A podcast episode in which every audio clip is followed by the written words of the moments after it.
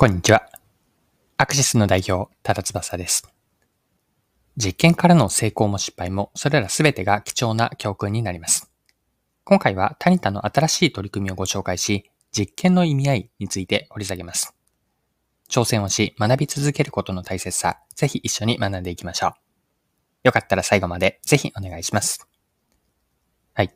タニタが自社で運営する飲食店を実験の場として健康食品の販売であったり、開発であったり販売に力を入れています。こちらの取り組みについて日経新聞の記事で紹介されていたので、記事から一部抜粋をして読んでいきますね。東京丸の内のビルにあるタニタ食堂を昨年改装。仕事向け個室ブースを設置したことで、席数は大幅に減ったが、売り上げは新型コロナウイルス化前の9割の水準を維持する。主力の健康機器以外にも領域を広げ、総合的な健康サポート企業を目指す。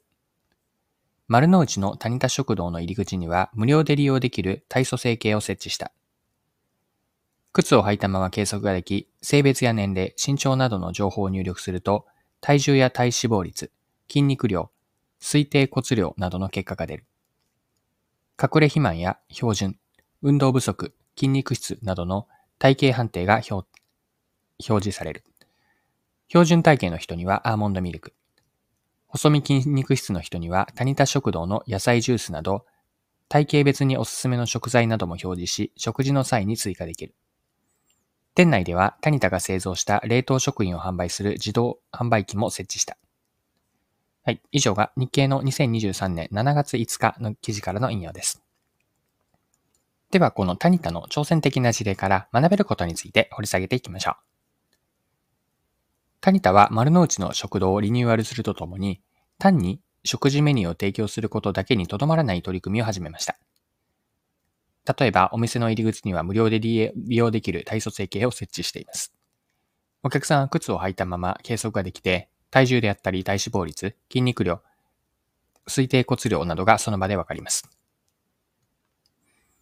推定結果から一人一人の体型別におすすめの食材が表示されて、提案されて、お客さんが食事メニューに追加できるようになりました。メニューの提案が自然な形でできる仕組みにできているんですよね。タニタの食堂では、お客さんの利用や購入状況のデータだけではなくて、タニタの食堂で直接お客さんの振る舞いであったり、反応も見ることができます。自分たちの新しい取り組みや提案が効果的なのか、お客さんが喜んでくれるかを直に把握することができるんです。ここに実験をすることの意味があると思うんですよね。マーケティングの観点で見れば、実験によってお客さんの理解、また、提案する商品やサービスの理解、両方が深まるんです。はい。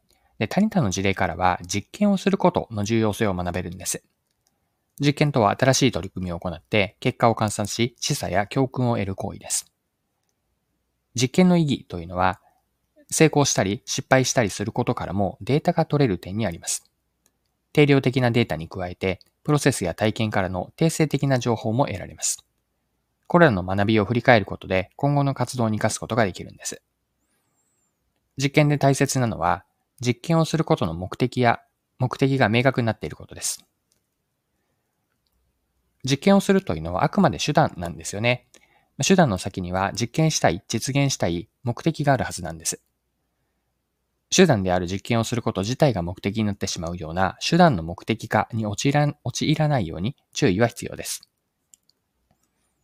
谷田の取り組みが教えてくれるのは、計画や企画を実行に移すことの大切さです。